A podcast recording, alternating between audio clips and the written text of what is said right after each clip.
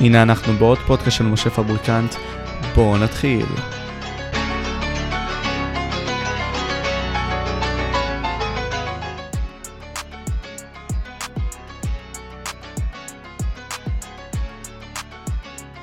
רועי, קודם כל, באמת, שמח שאתה הגעת. שמח שאתה פה. כן, מגיע לך, מגיע לך, באמת, אתה עושה עבודה כל כך יפה, אמרתי, אני חייב לפרגן.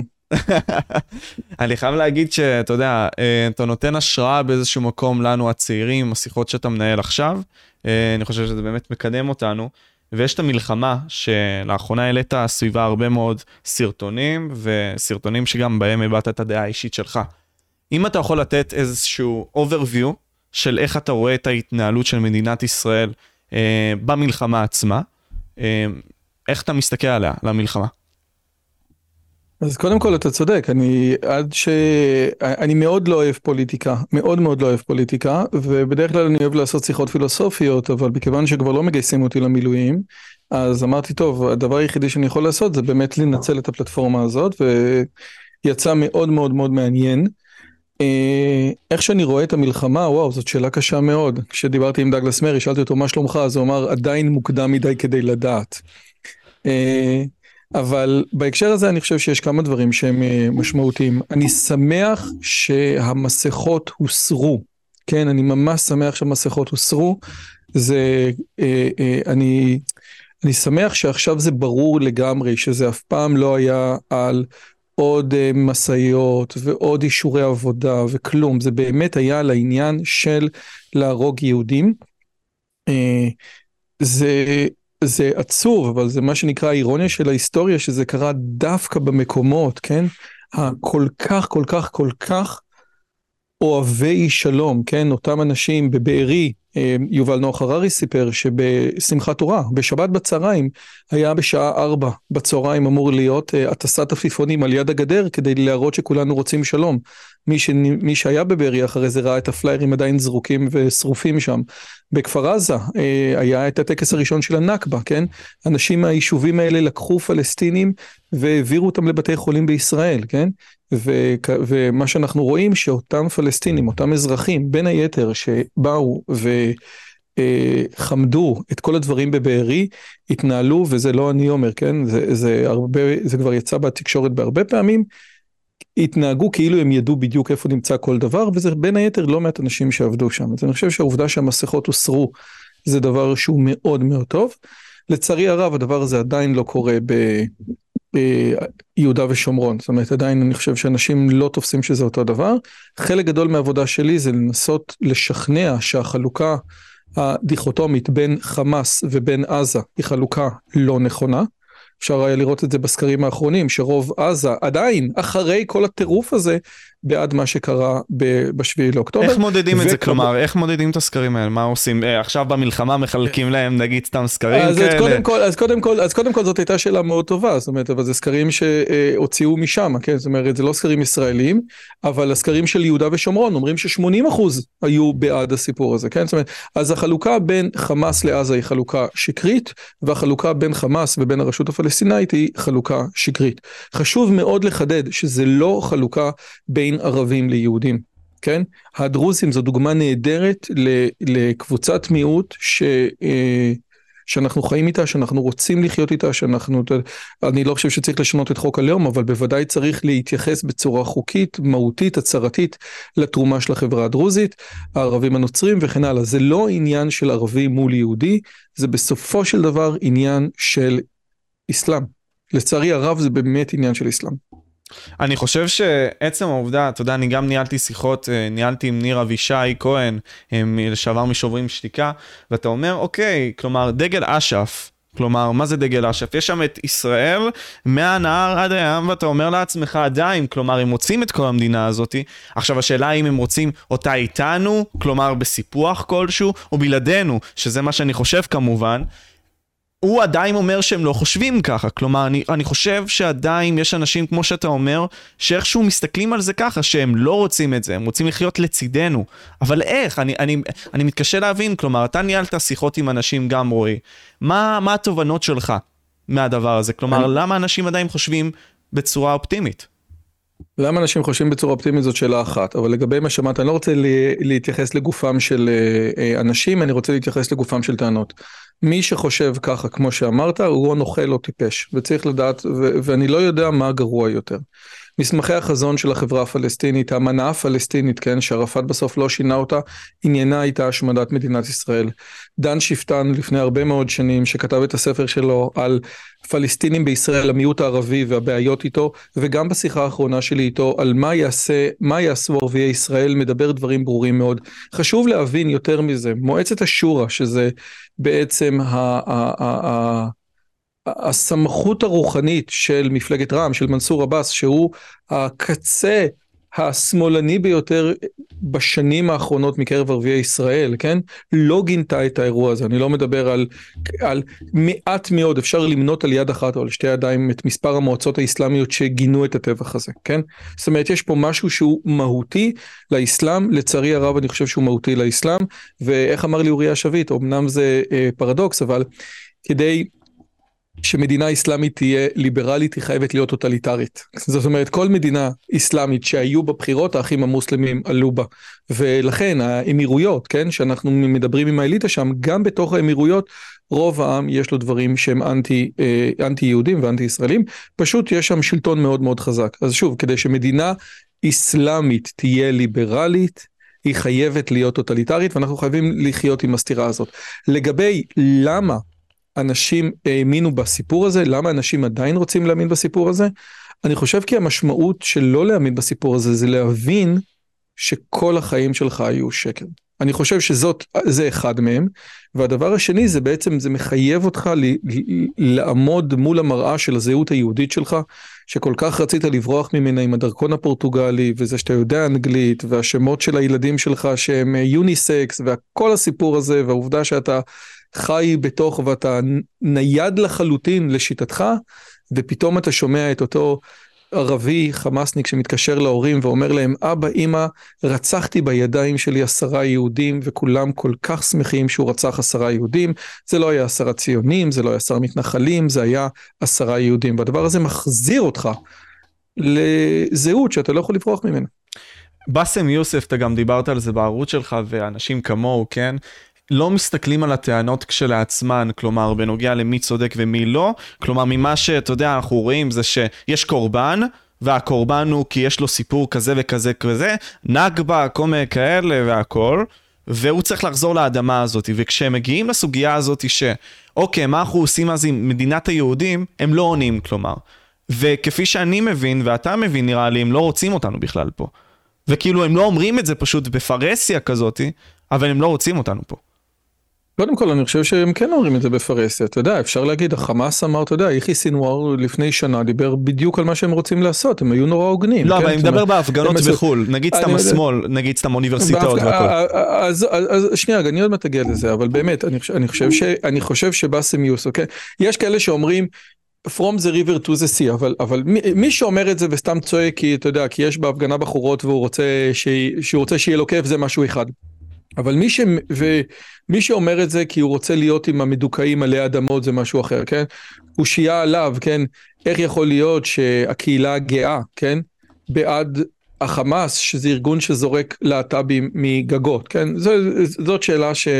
בוא נגיד כזה דבר, מסתבר ששנאת יהודים זה כוח כל כך כל כך חזק שיכול להכיל גם פרדוקסים, כן?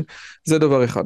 אני חושב שבסם יוסף באמת, ואתה יודע מה, הייתה לי שיחה עם דאגלס מארי, אחרי, אחרי השיחה המוקלטת שלנו, ודיברנו על הסיפור הזה, כי, כי, כי זה באמת הציק לי.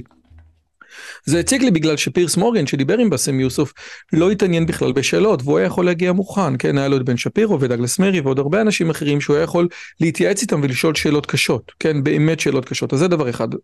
אבל בסם יוסף היה הסמן השמאלני במצרים, הוא היה נגד השלטון, הוא היה ג'ון סטוארט המצרי, הוא היה בכלא הזה שהוא ביקר את המדינה, כן, דווקא הזה שהלך הכי שמאלה, שרק אפשר עבר במצרים, עד לזה שהוא הגיע לכלא, אוקיי?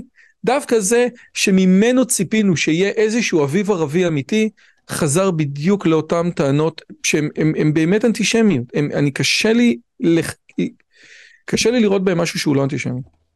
וזה מה שדיברת גם עם פרסיקו בנוגע לסוג של, גם לא רק אתה, אני חושב שגם אלכס, על העניין הזה שהשמאל העולמי בעצם בגד בשמאל בארץ באיזשהו מקום. אני לא חושב שהוא בגד, אני חושב שזה תמיד היה, השמאל העולמי תמיד היה אנטישמי, והשמאל בארץ תמיד, אתה יודע, כמו שיש מה שנקרא ריקודי מייפית, כן, הרעיון הזה שתמיד התחנפנו והתחנכנו לגויים, כי תמיד רצינו לדעת שהגויים יחשבו שאנחנו בסדר, והשמאל העולמי תמיד היה, היה לו, אני, אני מזכיר, כן, מי שקרא את הספר למי קרא את הפשיסט, יודע שהאידיאולוגיה הנאצית היא אידיאולוגיה שמאלנית, והאידיאולוגיה הפשיסטית היא אידיאולוגיה שמאלנית, ו- וזה, אם, ואם זה נשמע מוזר, אז באמת שווה לקרוא את הספר למי קרא את הפשיסט, כן? זאת אומרת, האויבים האמיתיים של היטלר יותר מהקומוניסטים היו הדמוקרטים, כן? אלה באמת היו האויבים האמיתיים, וזה לא אני כותב את זה, זה היטלר כותב את זה בעצמו. אז זה דבר אחד. והטענה שלי, ו- והיא, היא הייתה טענה שבסופו של דבר, השמאל הוא נגד כל מה שהיהדות מייצגת. שזה אולי חוזר, אנחנו עכשיו, אתה יודע, אנחנו מקליטים ערב לפני חנוכה, כן? אולי זה חוזר בדיוק לאותה נקודה, כי היהדות מייצגת את קדושת המשפחה, ואת הפטריארכיה, והשמאל יוצא נגד קדושת המשפחה, ונגד ה-אל ג'י בי טי, והיהדות מייצגת את הלאום, כן? עד שאחד מההוגים תמיד אמר שהרגש הבריטי, הרגש הלאומי הבריטי הוא בגדול רגש עברי, והיה אפשר לחשוב שהחברה הבריטית היא חברה של נימולים, בן המוזג מצטט את זה בספר שלו. הרעיון הזה של הלאומיות, זה רעיון שהוא בוודאי רעיון יהודי, הנצרות היא אוניברסלית, בוודאי שהרעיון הזה הוא רעיון משמעותי, וכנגד הדבר הזה הם יוצאים, וכנגד האמונה באל, שיש דבר שהוא חטא, שיש דבר שאסור, שהעולם המודרני פסל אותו, כן? שיש דבר שפשוט אסור כי אסור. ובעצם חלק גדול מהטענות של השמאל, או חלק גדול בוודאי מהווק, יוצאות נגד תרבות ישראל. אז זה, זה, זה באמת מאבק אידיאולוגי, שאני לא רואה כל כך את השינוי בינו ובין אה, חנוכה. אתה יודע, יש משהו שאני חוזר אליו, וזה לאחרונה הרבה מאוד החטא הקדמון בקטע הזה, כן? כלומר, אני אומר, אכלנו מעץ הדעת. כן, ראיתי דיברת עם הרב בן פורת. כן, כן, ו- ולמה זה עניין אותי? כי אני אומר, אנחנו נמצאים בעידן כזה שאנחנו בסופו של דבר המאמינים בעצמנו, אנחנו, אתה יודע, חורצים את גורלנו, אני מדבר על האליטות, כן, חלקן לפחות, חורצים את גורלנו, אומרים, אנחנו הולכים להיות הומו סאפיינסים האחרונים פה, הדורות האחרונים והכל, יש פה גאווה, יש פה איזושהי יומרנות כלשהי, כן? ומעניין אותי איך אתה מסתכל עליה, כי בסוף, עצם העובדה שאתה מתרחק מהדת בצורה הזאת, ואתה כביכול הולך לבינה רק, יש לזה השלכה די קטלנית, אני הייתי אומר. הטענה המרכזית של מה שאתה אומר נקרא בספרות אצל הגויים אינלייטמנט, כן? קראו לזה הלומייר, הנאורות, ארסגור קרא לזה עידן נאורות, אנחנו קוראים לזה השכלה, כן? הרעיון בסופו של דבר שהתבונה היא, התבונה תפתור הכל. התבונה תפתור הכל, עזבו את הדתות הישנות, עזבו את הדוגמות האלה, בוא נלך על התבונה. זה מה שעשו האנציקלופדיסטים, זה מה שעשה וולטר. אגב, אני חושב שהעבודה של עמנואל קאנט, שהיה פילוסוף מפורסם, בעצם היא עבודה שהיא קאונטר, כן? זאת אומרת שהיא נותנת איזשהו פייט לעולם הזה, ואומרת, רגע, רגע, השכל הזה בא ומפרק את, או שובר כנסיות שנמצאות באירופה, כאילו מי נתן לו, מי, מי, מי שם אותו? האם... האם אין לו באמת מגבלות? בסוף, בסופו של דבר זה מכשיר. מה עם המגבלות של התבונה? מי יבקר את התבונה? וזה אגב בספר של עמנואל קאנט, ביקורת התבונה התיאורה. וחשוב להבין, ואני חושב שזה משמעותי, כן? וזה גם עלה בשיחה שלי עם פודוקסיק. חשוב להבין שהתבונה הנקייה מביאה את אושוויץ. באמת התבונה הנקייה מביאה את אושוויץ, רוב האנשים לא יודעים, כן? שחוקי הגזע הגרמנים, הנאצים, היו כמעט העתקה אחד לאחד של החוקים בארצות הברית, של היוג'ניקס, כן? של הפלות בכפייה. ושזה, ושאותו אחד שכתב את החוקים בארצות הברית, ראה את חוקי הגזע הנאצים, אמר, הם גנבו ממני את זה מילה במילה. הרעיון הזה ש, ש, ש, שאם יש מישהו שהוא לא טוב, שהוא אימבסיל, כן? שהוא לא מתאים לנו, אנחנו נסלק אותו. הראשונים למות בתאי הגזים היו המפגרים בגרמניה, והדבר הזה עד כדי כך זה הוכנס לבחינות הבגרות שלהם, כן? יש מאתיים בתי חולים למשוגעים בעלות ככה וככה. כמה המדינה הייתה חוסכת לזוגות צעירים אם היו מחסלים את כולם, כן? זה היה, אלה היו שאלות ב- ב- ב- בספרי מתמטיקה בגרמניה הנאצית. עד כדי כך. אז כן, כאשר אתה סומך רק על התבונה, אז אתה תגיע, אנחנו ראינו לאיפה זה מגיע, ואני חושב שאלה הטענות כלפי סטיבן פינקר, שמאוד מאוד אוהב את, את עידן האורות, והוא כתב ספר שנקרא Enlightenment Now, ו- ו- ואחת השאלות זה, כן, אבל מה קרה בין שלושים ותשע ל-ארבעים וחמש? איך זה מוסבר? וזה לא מוסבר.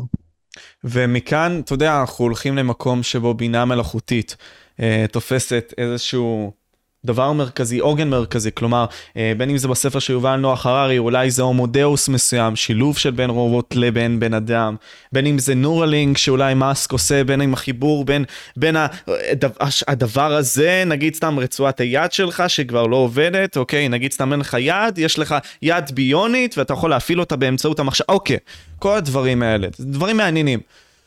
אבל יש פה איזשהו דבר מסוים שאנחנו מחמיצים, אני חושב, כלומר, איפה האדם פה? כלומר, מה, מה הולך פה? אנחנו הולכים עם הקדמה, אבל האם בשביל הקדמה גם אנחנו נגיד, אוקיי, זה החזון המרכזי, גם אם לא יהיה בני אדם זה בסדר? זה נורא תלוי מה ההגדרה שלך של בן אדם, ומה ההגדרה של בינה מלאכותית. הטכנולוגיה תמיד תתקדם, כן? ואנשים, אתה יודע, אז... זאת שאלה טובה מאוד. א', אתה יודע, אני, אני, אני לא יודע איך לענות על השאלה שלך. באמת, זאת אומרת, השאלה מי שואל אותה, מה אנחנו חושבים על בינה מלאכותית? האם בינה מלאכותית זה סט של כלים שהם פשוט קצת יותר מתוחכמים ממה שקורה היום? בן אדם שבדיוק אכלתי אתמול, אכל, אכלתי בדיוק לפני שהגענו בחומוס אליהו. דבר עם חומוס אליהו, כן, כמשל, כן? בכל פלאפיליה ושווארמיה ופיצריה, כן? תגיד לה, יש בינה מלאכותית? לא, שוין, אז יש. מה? זה עדיין לא נמצא במקום, זה נמצא במקומות שהם ממש ממש משמעותיים, אבל אתה יודע, זאת שאלה טובה מאוד, מה קורה עם הנושא הזה. אני, אני חושב ש... אני, אני, אני אישית חושב שיש פה באמת מהפכה, שיש פה באמת משהו חדש שלא היה אף פעם, אבל יש אנשים, ולא מעט אנשים, כן? גרי מרקוס שהבאתי אותו לתוכנית, ג'רון לניאר, שהוא... יש לו מאמר חשוב מאוד לפני כמה חודשים שנקרא There, there is no A I, אין דבר כזה A I, כן? והוא המדען הראשי של מייקרוסופט, כן? אז, אז קשה לזלזל במה שהוא אומר. אז כל הנושא הזה של בינה מלאכותית, אני חושב שהדבר המשמעותי בו הוא קודם כל להבין על מה מדובר. אני חושב ש... אז קודם כל אני עשיתי קורס על הנושא הזה שנקרא בינה מלאכותית, אז מי שרוצה מוזמן. אבל המוטו של הקורס הזה, זה איזשהו ציטוט מטוויטר לפני כמה חודשים, שאמר את הדבר הבא, בינה מלאכותית לא תחליף אותך, אבל בן אדם שמשתמש בבינה מלאכותית, הוא כן יחליף אותך. אני חושב שיש פה סט של כלים, שבן אדם לא משנה באיזה תחום, חייב ללמוד. זה הכל. באמת לא משנה מה התחום שלך, ככל שהזמן יעבור ויתקדם, אלה כלים שאתה תהיה חייב להשתמש בהם. פשוט חייב. או משהו שהוא הרבה יותר גדול מרשימת התפוצה שלך בוואטסאפ, או באימיילים, או בטלגרם. אבל יש הבדל בין לקחת, לדעתי, כן, אה, בגלל מהפכת, מהפכת העשייתית, להחליף מהאנשים שחופרים לך עם כף, ולהביא לך איזושהי מכונה גדולה, לבין, אה, וזה משימה שכל בן אדם יכול לעשות, לטפל מכונה, זה לא משהו יותר מדי קשה, גם בן אדם עם מנת משכל מאוד נמוכה, אבל פה, בשביל לשרוד, ובשביל להסתגל, בעולם שבו יש שמונה מיליארד אנשים, ולא כולם עם מנת משכל מאוד גבוהה, אז יוצא מצב שלא כולם יכולים ללמוד מדעי המחשב, לא כולם יכולים ללמוד את אותם דברים בצורה מהירה, ובסופו של דבר זה משאיר לנו, כמו שיובל נוח הררי אומר, useless class. ואז כאילו אני שואל את עצמי, קודם כל חשבת על הדברים האלה, כי זה מעניין אותי סתם דוגמה, אתה מבין? כי אנחנו הולכים... אז קודם כל היה לי... היה לי useless class כבר הרבה, כבר הרבה קודם, כן? זאת אומרת, אם אתה מסתכל ש... אם אתה מסתכל על הקומת הפעמון של ה-איי קיו, אתה מסתכל על מי נמצא שמונים ומטה, זה עשרה אחוז מהאוכלוסייה, ואלה אנשים שהיכולת שלהם לבצע עבודה שתלמד אותה משהו והם יעשו אותו בצורה טובה, היא מאוד מאוד מאוד נמוכה. אז useless class כבר היה לך תמיד, זה דבר אחד. לגבי הנושא הזה של בינה מלאכותית, צריך להבין. אתה מטפל עכשיו גם את ה-או בי אס וגם את הזום וגם את הדברים האלה, כן? עכשיו, אני, אני מניח שאתה לא יודע שום דבר בהצפנה ברמת התיאוריה, ואתה לא יודע שום דבר ברשתות קונבולוציה, ואתה עדיין מצליח להסתדר, כן? אני מכיר אנשים שיודעים לעשות תיקוני אודיו של פודקאסטים דרך ה-אף אף טי של האודישן, כן? של התוכנות של אדובי, בלי שמבינים שום דבר בתיאוריה המתמטית של זה. אז יש פה שני דברים, היכולת שלך להבין ולתפעל את הדברים האלה, זה דבר אחד, היכולת שלך להבין ולפתח את הדברים האלה זה דבר אחר, והשאלה היא האם אתה יכול להבין, והאם אתה יכול להשתמש בכלים האלה בתור כלי עבודה, והתשובה היא חד משמעית כן. האם יש אנשים שלא יוכלו להשתמש בכלים האלה כי הם מורכבים מדי? התשובה היא גם חד משמעית כן. לפי אחד מהחוקרים הגדולים בארץ בתחום הכלכלה, דן בן דוד, זאת הבעיה של החברה החרדית. זאת אומרת, ככל שהחברה, ככל שהחברה נהיית מתוחכמת יותר, ומתקדמת יותר, ו... תעשי, ומחשב אוריינטד יותר, זאת אומרת, היום עבודה רגילה של פקידות מצריכה הרבה יותר דברים של מחשב, מוסכניק היום עובד בעיקר עם מחשב, ככל שהעבודה הזאת נהיית מתקדמת יותר, ומצריכה סט קישורים, אם זה אנגלית, ואם זה קישורי למידה, ואם זה כל מיני קישורי טכנולוגיה, אז החברה החרדית שאין לה את הדברים האלה, פחות ופחות נמצאת בשוק העבודה. זאת אומרת, זה נכון שהיא הייתה בשוק העבודה בצורה, באחוזים גדולים יותר בשנות ה-שבעים, אבל רוב העבודות בשנות ה-שבעים היו הרבה יותר פשוטות. זאת הנקודה. אז זה באמת, נכון, יש באמת את הבעיה הזאת, ואנחנו צריכים לבוא ולהתאמץ. אגב, זה באמת מה שעושים. אני רוצה לחדד, כן?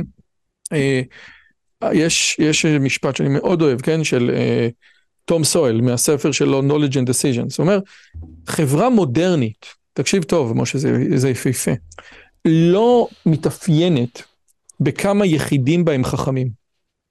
חברה מודרנית מתאפיינת בכמה היא מאפשרת לרוב להיות מטומטם. כן?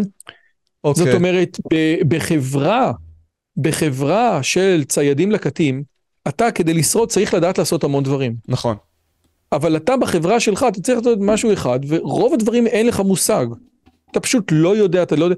היכולת שלך להפעיל, לתפעל את הטסלה שלך, כן? כמשל, לעשות איזשהו תיקון בטסלה הוא אפס.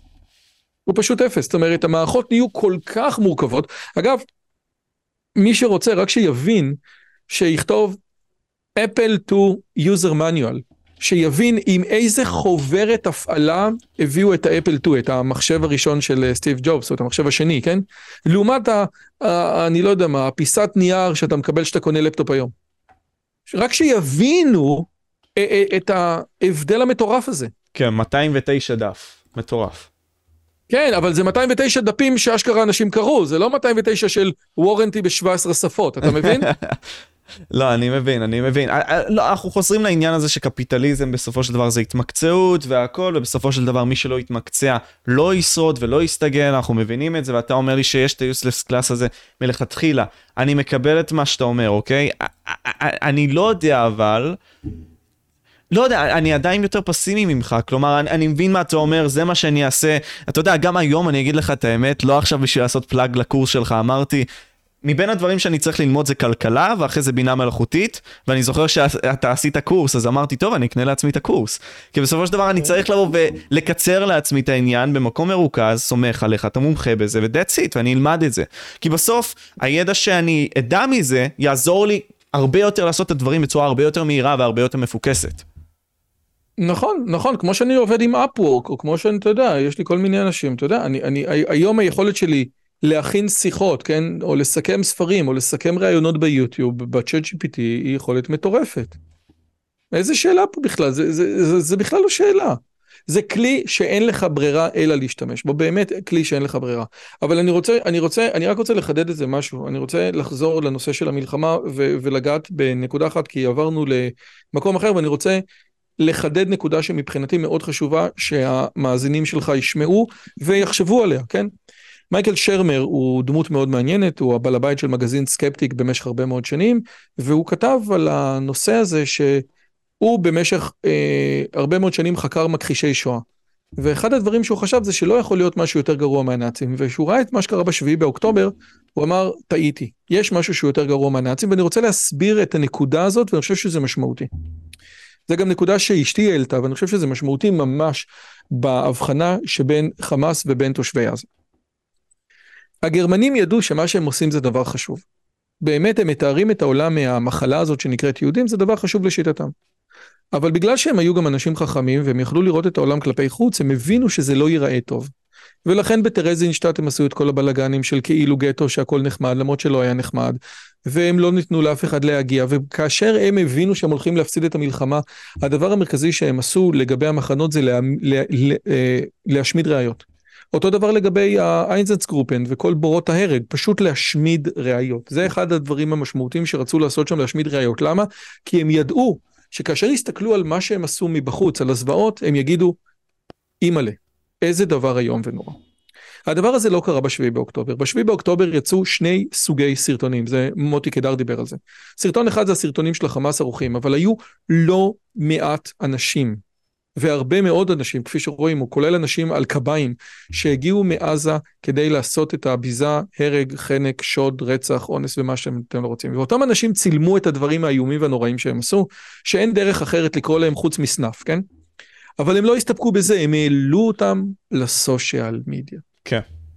עכשיו, מה שכן אני בטוח לגבי הסושיאל מדיה, לא משנה אם אתה מתעסק עם עזתי או עם בריטי, זה שאף אחד לא מעלה את החיים שלו באמת לסושיאל מדיה. אתה תמיד מעלה את האספקט בחיים שלך, שאתה חושב שאחרים יאהבו, וזה ייתן לך לייקים. מסכים. זה הכל, לא משנה.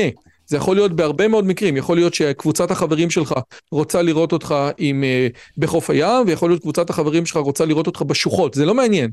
אבל אתה מעלה רק את מה שאתה חושב, שקבוצת החברים שלך תאהב ותכיר ותוקיר. היא לא כל האזרחים העזתים שהגיעו לטבח, כאילו, לא כל האזרחים העזתים הגיעו לטבח, זה באמת נכון. זה באמת נכון. אבל החברים שלהם, אבל כל האזרחים העזתים הם חברים של האלה שהגיעו לטבח בסושיאל מדיה. אוקיי. זאת הנקודה. וכאשר אתה מעלה את הדברים האלה, אתה בעצם אומר, לא אני, כל החברים שלי שיראו את הזוועות, את האונס, את עריפת הראשים, את השריפת אנשים בחיים, את whatever, הם יגידו, איזה יופי, למה אני לא שם? ההוכחה שכולם כאלה, זה העובדה שהאזרחים החליטו להעלות את זה לסושיאל מדיה שלו. אני מקבל... זאת נקודה שאני אני ממש אשמח מכל אחד מה, מה, מהצופים הצעירים שלך, ששומע, שפשוט יחשוב על הנקודה הזאת. מה הוא מעלה לסושיאל מדיה, לפי איזה מטריקות הוא מעלה את זה, ומה זה אומר שאלה העלו לחברים שלהם, סרטון של רצח ושריפת אנשים חיים. אני חושב שההבחנה הזאת היא הבחנה חשובה, שאני לא שמעתי אותה לפני כן, קודם כל באמת. זה דבר ראשון. דבר שני, אני, אני אגיד לך איפה אני תופס את זה. אני מדבר, אתה יודע, עם הרבה מאוד אנשים, חלקם גם אנשים שיצאו לקפלן, והיו אנשים מאוד פרומיננטיים בקפלן, חלקם מנכ"לים כאלה ואחרים, בסדר, לא משנה. והם אומרים לי, אוקיי, אנחנו ראינו את הדברים האלה והכל, אבל זה כמו, יכול להיות, אתה יודע, יכול להיות שלום בסופו של דבר איתם, כמו שהיה עם מצרים, אתה יודע, אלף תשע מאות שבעים ושלוש, ולאחר כמה שנים, אז היה את הסכם השלום והכל טוב, אפשרי לעשות את זה. אבל מנגד לכך, אתה יודע, גם אמרתי להם, וזה דברים מעניינים, כלומר, החינוך שלהם מחנכים אותם לזה שצריך להרוג יהודים, אוקיי? כלומר, אני לא חושב שיש פה מקום אה, לבוא ולהתווכח על זה. דבר שני, אמר, אמרת פה טענה מצוינת, כלומר, אותם אזרחים בסופו של דבר גם הלכו ועשו את אותם דברים שאותם טרוריסטים עשו, אז אני לא רואה כל כך הבחנה בין, בין זה לבין זה. דבר שלישי, אני אגיד אפילו, מבחינה דתית זה גם, כאילו, יש הרבה מאוד מה להגיד בנוגע לזה, ואנחנו עדיין בקונספציה הזאת שאפשרי לעשות איתם את השלום הזה. כלומר, צריך להרוק פה את הרעיון, זה לא עד כדי כך פשוט. מצרים לא רצתה את כל המדינה. אגב, אני רוצה לחדד, אני רוצה לענות על שלושה דברים. קודם כל, באמת, ז'בוטינסקי צודק, והמשפט האחרון במאמר של לוקיר הברזל, בדיוק הולך על הנקודה הזאת, כן? הולך על הנקודה שאומרת יותר מכל דבר אחר את הדבר הבא. אם אתה רוצה לעשות שלום בעתיד, אתה צריך להחליט שעכשיו אתה לא רוצה שלום בשום פנים ואופן. זאת הדרך היחידה שלך לעשות שלום בעתיד. וזה הוא אמר בדיוק לפני מאה שנה. הדבר השני לגבי מצרים, צריך להבין שאומנם יש איתה שלום, ואומנם אפשר לרדת לסיני, אבל זה שלום ברמה של א', אינטרסים משותפים חזקים מאוד, ודבר שני מאוד מאוד מאוד אה, פלואידי, כן? כאילו הוא מאוד מאוד מאוד שברירי. חשוב להזכיר שבקהיר ניתן לקנות את הפרוטוקולים של זקני ציון, כן? העם המצרי, העם המצרי הוא עם אנטישמי בצורה בלתי רגילה, שווה לראות את השיחה שלי עם מוריה שבית, על איזה טירוף מוחלט, מה מלמדים באוניברסיטאות של קהיר, כן? זה באמת נכון שמצרים היא, היא, אין לה הרבה סובלנות, אבל העם המצרי הוא עם אנטישמי, שפשוט אה, אה, חי בשלטון רודני. והנקודה האחרונה היא הנקודה של יובל נוח הררי, ואני חושב שהיא נקודה משמעותית. קודם כל, בגרמניה מה שעשו, א', קודם כל זה נכון, זה באמת נכון שבגרמניה אפשר לעשות שלום. דבר שני, גדי אייר כתב לפני כמה שנים ספר שנקרא אהבה זה לא פרקטיש, האם גרמניה אחרי השואה השתנתה? שווה לקרוא, אגב הוא מדבר עם ישראלים שגרים בגרמניה, זאת אומרת ישראלים שהיגרו לברלין, התחתנו עם גויות, כן? זאת אומרת אנשים שזהות יהודית רחוקה מהם, והם מתארים את ה... פער הגדול המטורף בין ישראלים לגרמנים, ואומרים, אני מבין למה הייתה יכולה לקרות פה שואה. אז זה קודם כל. אבל לגבי הנושא הזה, חשוב להבין שבעלות הברית ב-ארבעים וחמש, אחרי שהם הרגו או תלו את שר החינוך הנאצי, פשוט השתלטו על משרד החינוך. וגם כאשר גרמניה המערבית קמה, כן, בחוקה שלה היה עניין משמעותי של מה אנחנו מחנכים. והדבר הנוסף הוא שלגרמניה היה לאן לחזור. היה לה את קאנט, והיה לה את הגל, והיה לה את פיכטה, והיה לה את, את, את, את כל הפילוסופים האלה, היה לה את התרבות שהייתה, יכול, שהייתה יכולה לחזור אליה, כן? פה אין לאן לחזור, והדבר האחרון, והוא משמעותי, החינוך היה תוצר של אידיאולוגיה נאצית. האידיאולוגיה הנאצית הייתה לא חוקית ב-אלף תשע מאות ארבעים וחמש ארבעים ושש. מי שהיה אומר אני נאצי ב-אלף תשע מאות ארבעים וחמש, היו מוציאים אותו להורג. אז כשהאידיאולוגיה הנאצית לא חוקית, אז קל לשרש, כן, להוציא מהשורש את החינוך הנאצי. אבל החינוך לשנאת יהודים, ואפשר לראות את זה בשיחה שלי על הג'יהאד, הוא חינוך שמתבסס על האסלאם. וכדי לנתק אותו, לשרש אותו, אתה צריך לשרש את הדת האסלאמית, והדבר הזה הוא הרבה יותר מורכב, ולכן ההשוואות לגרמניה הם לא מן העניין. ואני אוסיף, בנוגע לעניין הזה, אני אומר, האזרחים עצמם, אתה יודע, במידה והם היו רואים את מעשה חמאס מ-אלפיים ושבע והלאה, כן? והיו אומרים, השלטון הזה לא מספיק בסדר, כן? הם יכלו בקלות להתקומם נגדו, לדעתי, יכול להיות שפה אני טועה והיית, אתה תגיד לי משהו אחר, והם היו אומרים, לא, זה לא מה שמייצג אותנו, ולמרות שזה דיקטטורה, מבחינתנו, אנחנו נפיל אותו, כי זה לא מה שזה מייצג. כלומר, באנו באוכלוסייה עצמה. אז אני אומר שעצם העובדה שהם לא התקוממו כנגד השלטון עצמו, גם אומר עליהם משהו.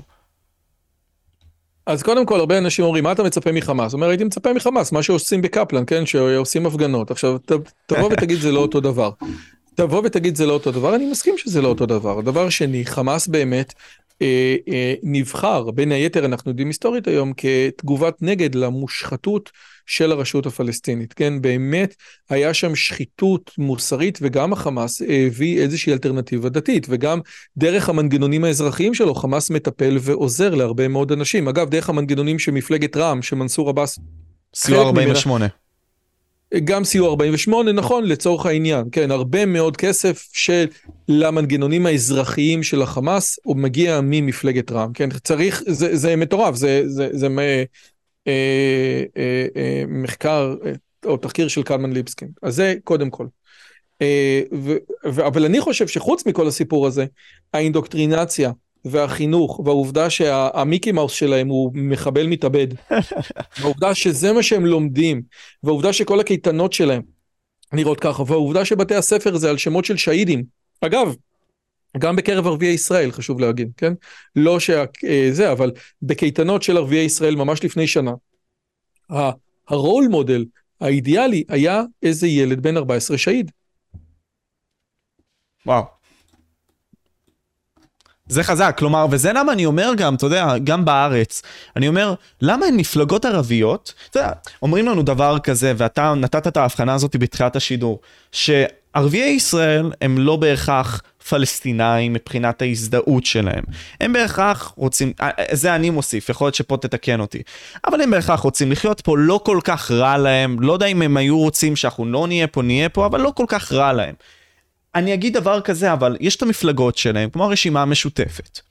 ואני אומר לעצמי, אם אתה יודע שאיימן עודה ואחמד טיבי, כמו שאתה נגיד סתמרת בסרטון שלך עם אחמד טיבי, שבכלל לא, לא אמר שחמאס הוא לא ארגון טרור ב-אלפיים ושמונה עשרה, אתה אומר לעצמך, אם זה הייצוג של אותה אוכלוסייה שגרה במדינה שלך, והיא בעצם אומרת שאותו אויב שלך הוא לא טרוריסט, אז אתה אומר לעצמך, איך הם נבחרי ציבור? ואיך הם יכולים להיות נבחרי ציבור במדינת ישראל? יש פה שני דברים. א', איך הם יכולים להיות נבחרי ציבור במדינת ישראל, למרות שחוק יסוד הכנסת, חוק יסוד הכנסת, אני חושב שבע א' או שבע ב', אומר שאתה לא יכול להיבחר לכנסת אם אתה אה, בעצם כופר בזהות של מדינת ישראל כמדינה יהודית ודמוקרטית, כולם שם כופרים ולמרות זאת הם עולים. איך אומרים? זה דבר שצריך לשאול את השופטים היושבים בציון. זה דבר אחד. הדבר השני זה איך הערבים מצביעים להם, זאת שאלה אחרת.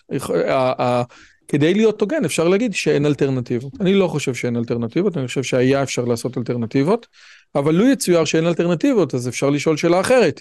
למה אין אלטרנטיבות, כן? כן?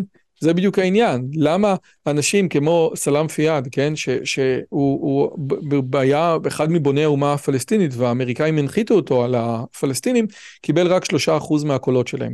למה הציבור הפלסטיני, ואני חושב שבין היתר, הציבור של ערבי ישראל יש בו בעיה, כי מצד אחד הוא מבין שהוא חי בצורה הרבה יותר טובה ממה שחיים כל השכנים הערבים שלו בכל המדינות.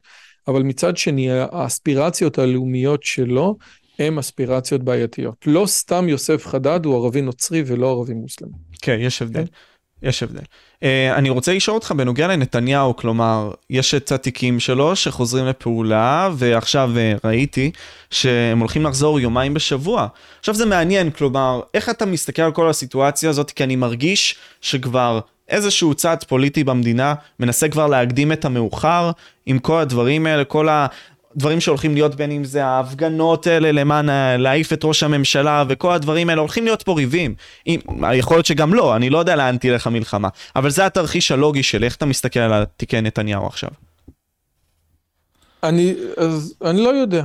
אני לא יודע. זה באמת, אני מכל מה שהסתכלתי על הדברים האלה וראיתי את זה, אתה יודע, בכמה וכמה צדדים. שוב, אני בגדול יותר נחשף לצד אחד של התקשורת, כן? זאת אומרת, אבל ממה שאני מבין, אני גם מבין את נתניהו. הוא באמת מבחינתו, הדבר הזה הוא עלילת דם, והוא רוצה את המקום שלו בהיסטוריה, והמקום שלו בהיסטוריה מספיק חשוב לו כדי שהוא ילחם על זה עד הסוף. זה אני מבין, כן? אני חושב שאחרי השביעי באוקטובר, דברים השתנו. אני חושב שאחרי השביעי באוקטובר, דברים השתנו. חשוב מאוד להגיד, כן? אתה יודע, כולם אומרים, מצד אחד ממשלת ימין מלא מלא, מצד אחד כזה דבר. בסופו של דבר, נתניהו נמצא בשלטון הרבה מאוד שנים. הקונספציה הזאת, גם אם יש את בג"ץ וגם אם יש את כולם, היא בעצם, הוא חלק ממנה. קראתי אחד שאמר שבקיר התורמים של החמאס מגיע לו מקום של כבוד. חזק. למה זה נכון? נכון. אבל זה נכון. נכון, וזה נכון. ולכן אני, אני, אני לא יודע. הנקודה, מצד אחד לפי דעתי, היה ראוי שהוא יסיים את תפקידו ההיסטורי. מצד שני, שהוא יסיים את תפקידו ההיסטורי ושכולם יישארו שזה בדיוק אותו דבר, אני לא מבין. אני באמת לא יודע מה קורה. הרעיון הזה שיבוא מישהו ויוריד את נתניהו בגלל שהפרקליטות או שבית המשפט יוריד את נתניהו. אגב, ר- ראו את זה ב- בשימוע שחלק מהשופטים אמרו, אנחנו יודעים לאן אנחנו רוצים להגיע. הייתה איזו פליטת פה כזאת של אחד השופטים. משהו בסגנון של אנחנו יודעים לאן אנחנו רוצים להגיע. אני חושב שזה דבר שהוא חמור מאוד מאוד מאוד. והבעיה המרכזית, והיא באמת משמעותית, זה שמערכת המשפט אין לה כלים לבקר את עצמה. היא אינטרינזית לא יכולה לבקר את עצמה, והדבר הזה הוא בעייתי. גם לגבי הנושא הזה עכשיו, גם עכשיו שהיה עתירה של בג"ץ נגד להפציץ את בית המשפט, את, את בית החולים, כן? מערכת המשפט לצערי הרב לא מצליחה לבקר את עצמה. יכול להיות שעכשיו משפטנים מפחדים להרים את הראש, כן? אבל היא לא מצליחה לבקר את עצמה, וזה חמור מאוד. אתה יודע, אני, אני באיזשהו מקום לא מתמצא יותר מדי בפוליטיקה הזאת, כן? ואני אומר לעצמי, איך, איך זה קורה? כלומר, שבית המשפט עצמו לא יכול לבקר על עצמו, הרי אין את האיזומים בלמים פה, כל הדברים האלה שאמורים להיות בשלטון? איך זה עובד? לא, בדרך כלל בית המשפט, בית המשפט מבין שהסמכות שלו זה רק לשפוט, זה הכל. בדרך כלל, הרי הרבה פעמים אתה, אתה רואה שופטים שאומרים, אני חושב שאתה מושחת וראוי למאסר ואתה מנובל, אבל מה יעשה והחוק פותר אותך, כן? או מישהו שאומר את זה הפוך. בדרך כלל השופטים מחויבים לחוק. הרעיון של הפירוש של החוק כפי שאתה רוצה, כפי שהשופט רוצה, בעצם אומר שהשופטים כבר לא מחויבים לחוק, כן? הרעיון הזה של פסק דין של ברון חברון בדרי, כן? אומר, אומר השופט אהרון ברק, אני, אני חושב שאני מצטט, אבל זה לא. גם אם המחוקק שקל את השיקולים, את כל, הש, את כל השיקולים הרלוונטיים, ורק את השיקולים הרלוונטיים, כן? הוא לא אמר, טוב, נתנו לי מאה שקל, אני עכשיו אפסוק למישהו אחר. זאת אומרת, הוא התייחס לכל השיקולים, ורק לשיקולים, אבל הוא לא נתן לכל אחד את המשקל הראוי, אז אנחנו נתערב. שזה בעיה, כי משקל ראוי, זה דבר של, אתה יודע, כל אחד ותפיסת עולמו. כן. מי חושב, אתה יודע, ג'ונתן הייד, מתאר את המוסריות בצורה שונה לגמרי אצל הקונסרבטיבים ואצל הליברלים. הקונסרבטיבים נותנים משקל לכבוד ול... ולעוד דברים שליברלים לא נותנים להם משקל, ולכן הם רואים את הדברים אחרת.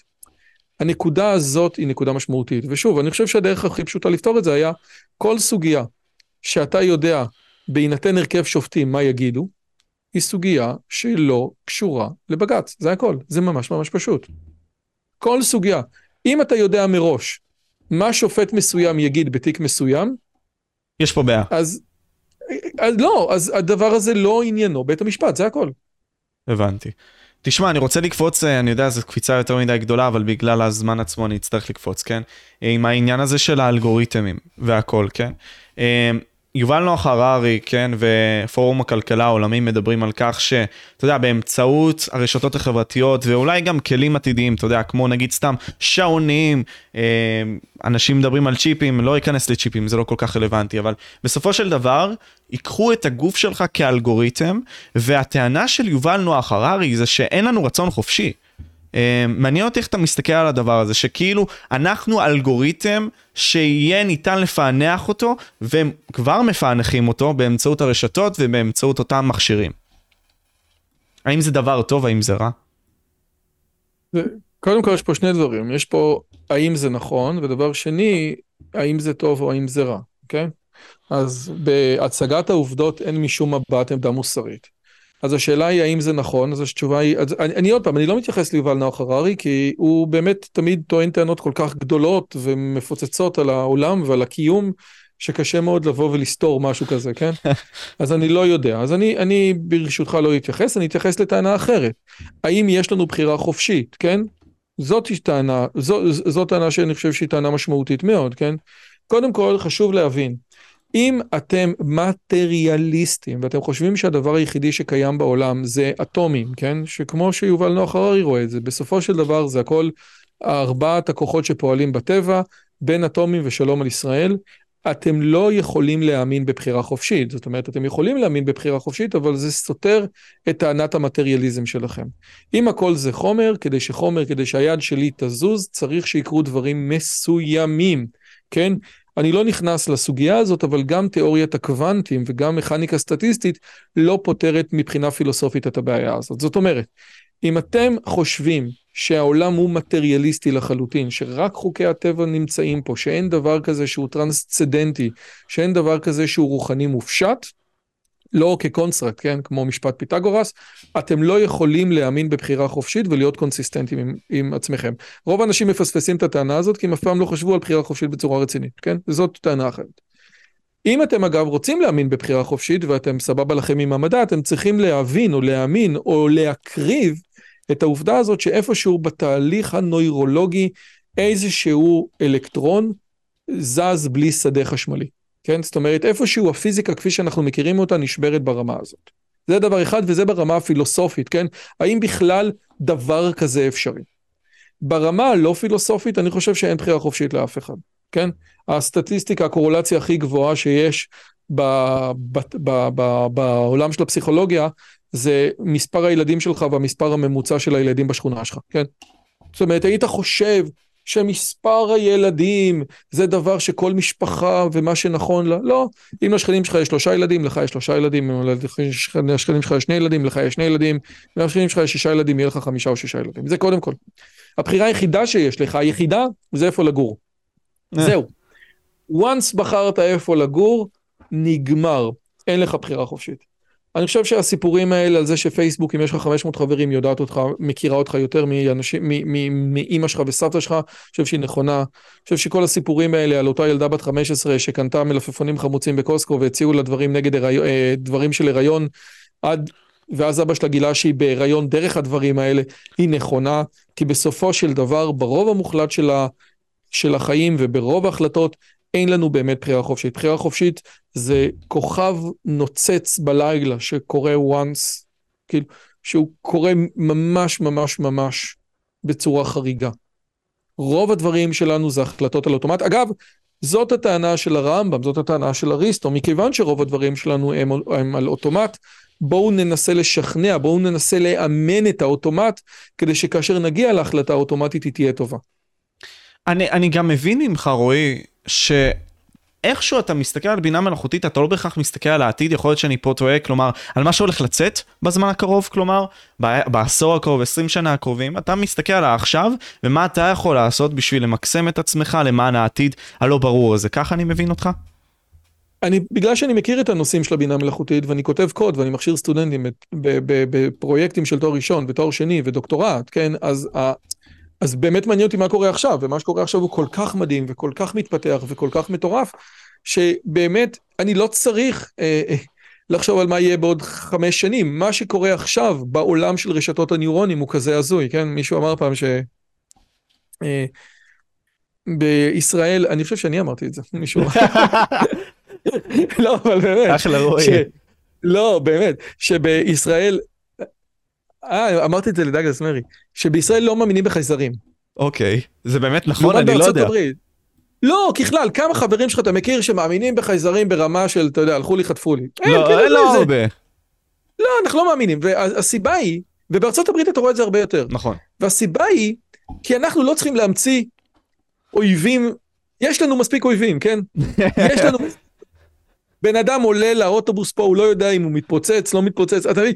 יש לנו, בארצות הברית הכל טוב, אז כדי, אתה יודע, שיהיה להם משמעות, אז הם צריכים לה, להמציא אויבים שיגיעו מהחלל, ויארגו אותם. אנחנו לא צריכים, יש לנו ברוך השם אויבים מפה להודעה חדשה.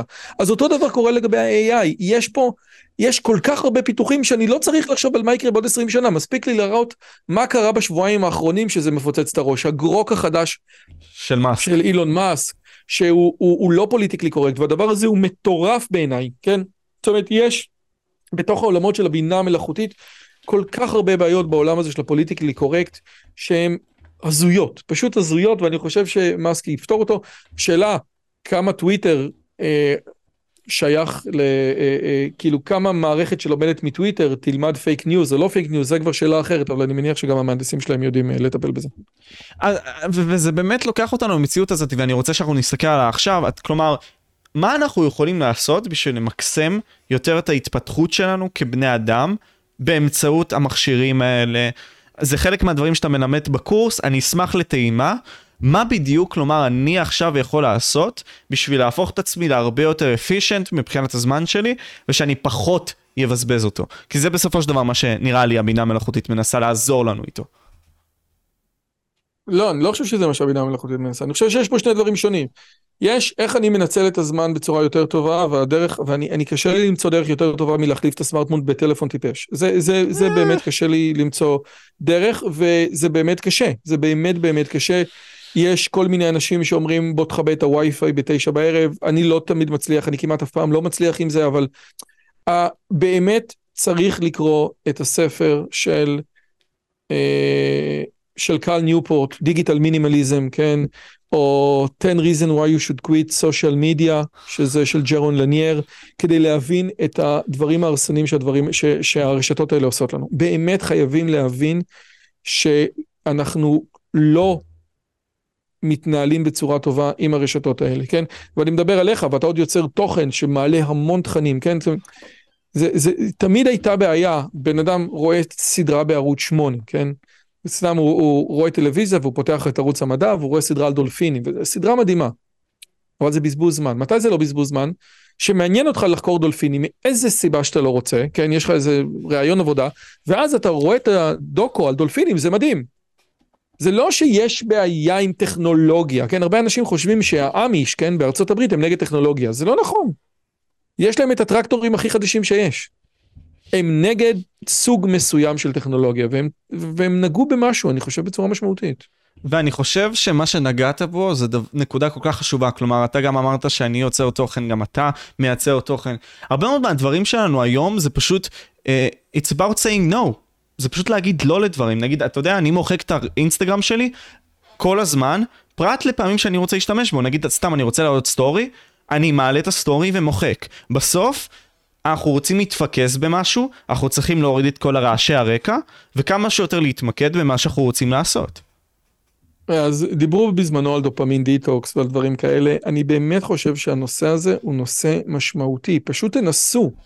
אנשים באמת היכולת שלהם, זה כאילו, זה כאילו שהיה, שאלוהים אמר, אני אתן לבני האדם את כל היכולות ואת הקורסים הדיגיטליים ו- וגישה לכל מה שהם לא רוצים ואת כל הספרים ב-פי די אף, בדארקנט, והם יכולים לעשות הכל. ואז השטן אמר, אימאלה, אבל אז הם, אתה יודע, העולם, לך תדע לאן נגיע, הם יהיו אלים. ואז אלוהים אמר, אתה יודע מה, אתה צודק. אה, בוא ניתן להם פייסבוק וטוויטר. זה באמת, זה מטורף, היינו יכולים להיות, אני חושב שהנקודה ש, שהסרטון שמשרד החלל הישראלי עשה עם ברקוני, שאומר, נתנו לכם את האינטרנט, חשבנו שתלמדו משוואות, ואתם רק גוללים תשע קילומטר עם האצבע. אני חושב שהדבר פה מגיע מזה שקודם כל, אתה יודע, אנשים, זה הרבה יותר קשה לפעול למען משהו, צריך סיבה לזה, הלמה הזה, אם הוא knows why can bear any hour, אבל מעבר לכך גם שאנחנו לא רגילים להיות, אתה יודע, בשקט מסוים, כלומר בשעמום כלשהו, ואנחנו מחפשים לעשות משהו כל הזמן, והשעמום לפעמים, ונראה לי רועי אתה תסכים איתי, השעמום לפעמים פשוט פותר לך הכל, אתה אומר לעצמך פאק, למה אני היום מתנהל, איך שאני מתנהל, ולמה השבוע עשיתי את מה שעשיתי, פתאום צצים לך הדברים שאתה דוחה כל הזמן, או שאתה מנסה לעשות ורואה, נגיד סתם ברשתות, כל מיני תמונות של תחתים וכל מיני כאלה. אתה דוחק את זה, מאשר לפתור את זה. קודם כל, אני מעניין אם באמת זה צורת ההטיה הנכונה של הרבים של תחת. זה קודם כל. אבל אני, אני, אני באמת מעניין. אבל... אה... אמרו לי כמה אנשים, אמר לי ריצ'רד ניסבט, ואמר לי דני קאנמן, ואמר לי עוד אחד ששכרתי, מרק בישופ, בשיחות. אתה יודע שזה כזה כיף, אתה יודע, עכשיו אני חושב, זה ממש זכות גדולה לדבר עם האנשים האלה. אז לגמרי. שזה באמת נכון, שכדי להיות חוקר טוב, אתה צריך להיות משועמם קצת, כן? אתה צריך... להיות משועמם, אתה צריך להבין, אתה יודע, אינטרטיין את התחושה הזאת של רגע שנייה, אני משועמם. ואז גם דבר מגיע מתוך השעמום הזה. אגב, היום, בגלל היום, אתה יודע, אם פעם היית צריך לפרסם מאמר מדעי, כן, אם אתה חבר סגל, פעם בשנה או פעם בשנתיים, היום אתה צריך לפרסם שלוש בשנה, ואז אין לך זמן.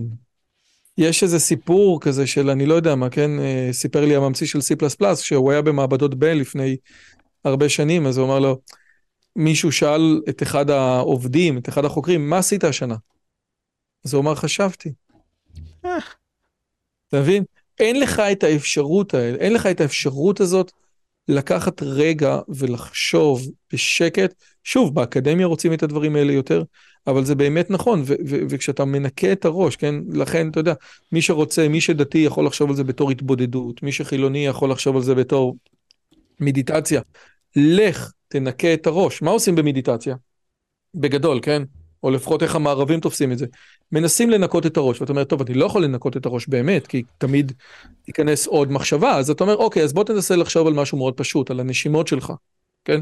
פשוט לחשוב על הנשימות, ואז הדבר הזה יעזור לך.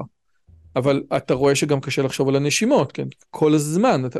זה כל הזמן, כן? תראי, כאילו, יש איזה משפט כזה, מי מערך את המחשבות שלי? מי זה? מי זה שכל הזמן עושה פה את הרעש הזה? זה ממש ממש ממש קשה. ואתה יודע מה יפה? כלומר, זה הוקח אותנו גם ללמידה, כי בספר שלך, הצלחה בלימודים, שדרך אגב קראתי אותו, זה היה לדעתי מלפני חצי שנה, שמונה חודשים, ספר מצוין, אני חושב שמי שבמיוחד לא לקח את הקורסים של ברברה אורקלי, וראה את הספרים האחרים של כל המומחים האחרים, כן? סקוט ה. יונג והכל, אתה מסכם את זה בצורה כל כך טובה, ואתה יודע, בעברית, אני פשוט חושב שעשית עבודה מצוינת, וזה לוקח אותי לדיפיוז, כי בסופו של דבר להתרחק מהפעולה, מחזיר אותך לפעולה הרבה יותר חזק, כלומר, ההתנתקות הזאת היא נשניה מלחשוב כמו שאמרת, לפעמים זה הדבר, נגיד, זה למה לדעתי, ההפסקות האלה של הפומודור, או אתה עושה עשרים וחמש דקות, חמש דקות נח, או שעה וחצי אתה עושה נגיד סתם, ואחרי זה חצי שעה נח, זה חשוב, אי אפשר רק לחשוב, זה מטומטם. דיבר איתי סטודנט שהיה צריך לעשות איזו עבודה במשהו מסובך, זה נקרא Vision Transformers, והוא אומר לי, אני לומד את זה, ואני לומד, ואומר, אני מרגיש שאני עכשיו מבין פחות. Mm. אבל בגלל שהיו לו את הכלים האלה, אמרתי לו, תקשיב, היה לך איזה בניין שבנית, והוא לא היה, הוא לא היה ממש טוב, ועכשיו אתה, הבניין מתפרק, כי עכשיו ההבנה שלך עוד כמה זמן תהיה יותר חזקה. אתה יורד, אבל אתה יורד בשביל עלייה. הוא היה כל כך בתסכול מזה שהוא לומד, ופתאום הוא מרגיש שהוא יודע פחות ממה שהוא למד, ומכיוון שהיו לי את הכלים האלה, שאני מבין את התהליכים הנוירולוגיים, כן? שקוראים לגבי למידה, הייתי יכול גם להדריך אותו בתוך הסיפור הזה, יהיה בסדר. ופה זה גם מגיע, נראה לי, אנדרו יוברמן דיבר על זה, שרק, לא זוכר, תנומה של, לא יודע, כמה זה היה, עשרים שניות, יכול להיות שאני מוריד מהערך על זה, אבל בוא נגיד סתם כמה דקות, גורם לכך שאתה תלמד את הדברים ב-עשרים איקס, כלומר, המוח שלך מאבד את זה הרבה יותר, אבל אני רוצה שאנחנו ניקח את זה למקום אחר, אני אומר, אוקיי, נגיד סתם עשיתי את זה, נתתי לעצמי מרחב נשימה, לא למדתי כמו חמור, שבע שעות רצוף, בסדר? כמו אותם אנשי רפואה, שאני לא יודע איך הם עושים את זה, חמש שעות, שש שעות. בכל מקרה, אני אומר, אוקיי, יש את המדיום עכשיו של הוידאוים, ההרצאות אונליין האלה, האדקסים, כל הדברים האלה שאתה דיברת עליהם, המוקים למיניהם. ויש נכון. יש את הספרים. יש את הספרים, חלקם, נגיד סתם, אוקיי, אני, אני מעלה את השאלה הזאת. נגיד, יש את ההרצאות של יובל נוח הררי על קרצור, תולדות ההיסטוריה, אה, באוניברסיטת... מה, הרצאות ש... פעם שהוא כן, היה כן, צעיר? כן, כן, כן, אני ראיתי אותם, אני, ראי... אני ראיתי אותם אישית. ויש לקרוא את הספר שלו. אה, עכשיו אני שואל אותך שאלה כזאת, שאלה שאני לא יודעת כמה המומחים עצמם בתחום נגעו בה. כמה יותר נכון ללמוד דרך הוידאוים וההרצאות הללו, מאשר ללמוד בספרים. כלומר, מה הדבר היותר יעיל לעשות לדעתך כיום, וזה שהוביל אותנו ליותר תוצאות? יש ויכוח, אם אתה יודע, אני קוסם. זה נכון, אני יודע. נכון, יש לי פה... לא יודע איפה יש לי פה. רק שתראה שאני באמת... הייתי בהרצאה שלך. טוב, אין לי פה קלפים, אז אני קוסם בלי, כי אני לא מסתובב איתו כל הזמן. עם ממבו תעשה את זה. כן, הקיצר, יש, יש ויכוח בעולם של הקסמים, האם ללמוד מקלטות וידאו שמסבירות לך בדיוק את התנועות, כן, איך עושים את התנועות, או ללמוד, מ, מ, או ללמוד מספרים, כן, נניח מישהו אומר לך, נניח שיש לך ספר, כן, ובספר אתה צריך לעשות את ה, אני לא יודע מה, את התנועה הזאת, כן, אז, אז, אז זה מורכב ללמוד את זה מספר, כן, ממש מורכב ללמוד את זה מספר, בייחוד בספר שאין בו תמונות, כן, אבל אם מישהו מראה לך את זה, זה יותר פשוט, כן? בסופו של דבר. והרבה פעמים, הרבה פעמים אנחנו הולכים לוידאוים, מכיוון שזה באמת הרבה יותר פשוט, זה הרבה יותר נוח. הקריאה של הספר, הקריאה של הספר היא הרבה יותר קשה. אבל, כמו שיש הרבה פעמים, בכל העולמות של הפילוסופיה, שאנחנו קוראים, אנחנו קוראים, על ולא קוראים את, אנחנו קוראים על התנ"ך ולא קוראים את התנ"ך, אנחנו קוראים על הפילוסופיה ולא קוראים את הפילוסופיה, אנחנו קוראים על הפוסט-מודרניזם ולא קוראים את הפוסט-מודרניזם, נכון?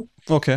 Okay. אז הרבה פעמים אנחנו צריכים להתמודד עם מה שנקרא קריאה, קריאה אנליטית, קריאה שלוקחת אותך בעצם, בסופו של דבר, יש ספר מדהים שנקרא How to Read a Book, וכתבתי עליו פרק שלם בספר שלי השני, שבעצם אומר, כזה דבר.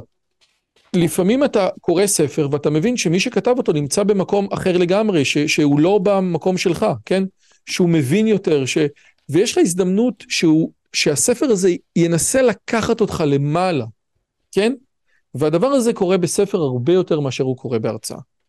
כי בספר אנשים יותר עובדים, ויותר, אתה יודע, ההרצאה היא לא, זה הרצאה זה משהו שהוא, ספר יש איזשהו טיעון שנבנה מההתחלה, דרך האמצע עד הסוף, וספרים שאתה קורא שהם מעל הראש שלך, יש להם את היכולת להגביע אותך למקום חדש. עכשיו זה קשה, זה באמת שריר, זה באמת מורכב, אבל ככל שהזמן עובר, אתה מבין כמו שקשה לנו, אנחנו, קשה לנו לקרוא מילה כתובה, אנחנו רוצים רק שיביאו לנו את זה במצגת ובטיק טוק ו... אתה לא יכול משהו בטיקטוק, אנחנו מדברים שעה, אתה מבין? זה לא היה יכול להיות, זה לא היה יכול להיות בסרטון של דקה. אז אם אתה שואל אותי, אני חושב שבסופו של דבר, אם אלטרנטיבה זה, או יוטיוב, או סף, כאילו, או יוטיוב, או לא, לא, לא לעשות כלום, לך ליוטיוב. לא, כן? אבל, אבל, אבל אני אומר, אוקיי, הרצאה של אפרים פודוקסיק בספר, או, או הרצאה של אפרים פודוקסיק ביוטיוב. אין לו הרצאה בספר, אני לא מבין. יש לא, לו לא, בספר היפותטית, משהו היפותטית, שהוא הרבה יותר משמעותי. היפותטית, היפותטית, היפותטית, אני אומר, כן? אם, אם זה, לא, זה בדיוק זה, אם זה אותו דבר, זה, למשל, אנדרו יוברמן, כשאנדרו יוברמן יכתוב ספר, אני חושב שהדבר הזה יהיה, אתה יודע, יותר, יותר נכון, יותר ממוקד, יותר בתוך הסיפורים האלה, אתה מבין? ש, ש, ש, זה, זה, אני, אל תפחדו מספרים, זה מה שאני באמת חושב, אל תפחדו מספרים, אנחנו מעם הספר נהיינו עם רבי המחר, תנסו לקרוא דברים שהם קשים, תנסו לקרוא דברים שקשים, ותבינו שאתם קוראים דברים קשים, הדבר הזה, הקריאה עצמה יכולה להרים אתכם למעלה, כן? זה, זה, זה משהו שאתם יכולים לאט לאט להתרומם ל, ל, לאיפה שנמצא המחבר. אז זה דבר מדהים. אז נגיד סתם, מן הסתם כשאתה קורא עגל זה ספר, ואם אתה עכשיו רוצה ללמוד על דבר מסוים, אתה יכול לראות את זה בנגיד סתם ביוטיוב. זה מה שאתה אומר, בערך.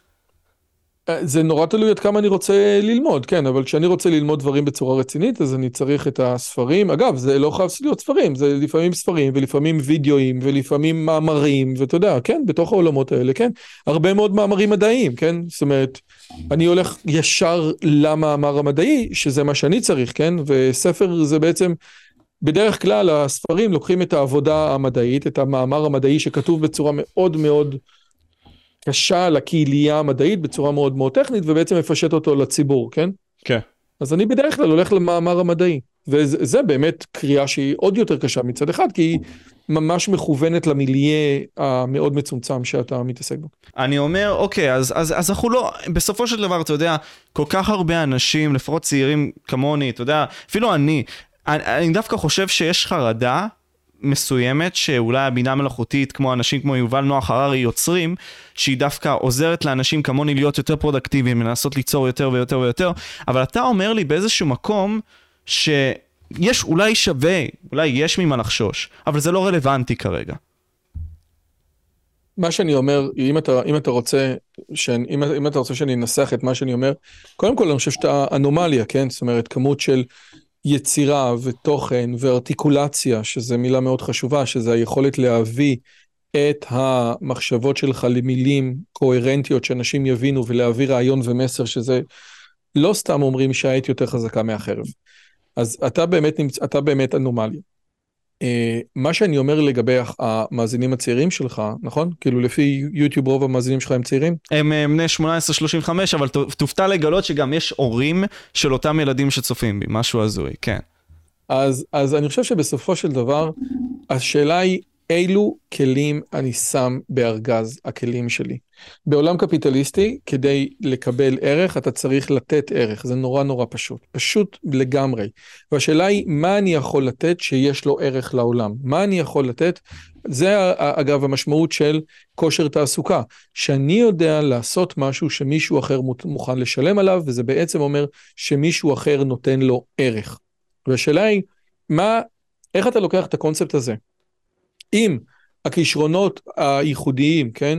שזה גם אינטליגנציה וגם אישיות וגם הורים ומשפחה שאלוהים נתן לך, ואתה מחבר את זה ואתה אומר, אוקיי, הנה זאת נקודה שבה אני יכול לעשות. מה הם הנקודות? מה אני צריך לדעת יותר? עכשיו, יש דברים שאתה צריך לדעת יותר והם תמיד יעזרו. אם תדע אנגלית, זה תמיד יעזור. אם תדע, אני לא יודע מה, עוד שפה, זה תמיד יעזור. אם תהיה בריא, במידה, לא להשתגע, זה מאוד יעזור. אם תבין טקסטים מורכבים ברמה מסוימת, אם תבין רעיונות, אם תבין נושאים בכלכלה, זה יעזור. אבל אתה צריך לשאול את עצמך, מה אני יכול לעשות כדי להכניס יותר כלים לארגז הכלים שלי. אני חושב שזה סיומת מצוינת, אני גם עכשיו מראה את האתר שלך, שם יש את הקורס בינה מלאכותית שלדעתי אני אקנה אותו כבר נראה לי היום, או מחר כזה נראה, הספרים שלך שכמובן... אז תגיד לי, אני אתן לך קופון. Yes sir, yes sir. אפשרי לראות נגיד סתם את הספרים, בין אם זה ראש גדול, הצלחה בלימודים, אינטליגנציה, ומהפכת ההשכלה שנמצאים פה. אני גם אציג אותם על המסך, רועי. אני כבר הקדמתי אותך, אני כבר הקדמתי אותך. אני רוצה, אני, אני, אתה לקחת לי דקה, אני רוצה לקחת לך דקה, נכון? אני יכול לקחת את זה? כן, לך על זה. אני, אני התלבטתי איך לסיים את הספר שלי, ההצלחה בלימודים, והחלטתי לסיים אותו עם ציטוט של פיטרסון, כן? וזה קטע שהוא דיבר על עבודה ב-אלפיים שבע עשרה, ואני מכוון לקהל צעיר שקורא את זה. וזה, אני, בגדול, זה מה שהוא אומר באנגלית, אני מתרגם. חשוב לי להסביר לאנשים על השקרים שמלמדים את הצעירים. השקר הראשון הוא שתהיה לך קריירה בחיים. לא. לחלק מזערי מהאנשים יש קריירה, אולי לשני אחוז. לרוב האנשים יש עבודה. וההגדרה של עבודה זו פעולה שמשלמים לך עליה מפני שלא היית מוכן לעשות אותה בהתנדבות. לא תהיה לך קריירה, תהיה לך עבודה. והדבר השני הוא שרוב העבודות לא כאלה נחשקות ולא בעלות משמעות, והם לא המוקד המרכזי של החיים שלך.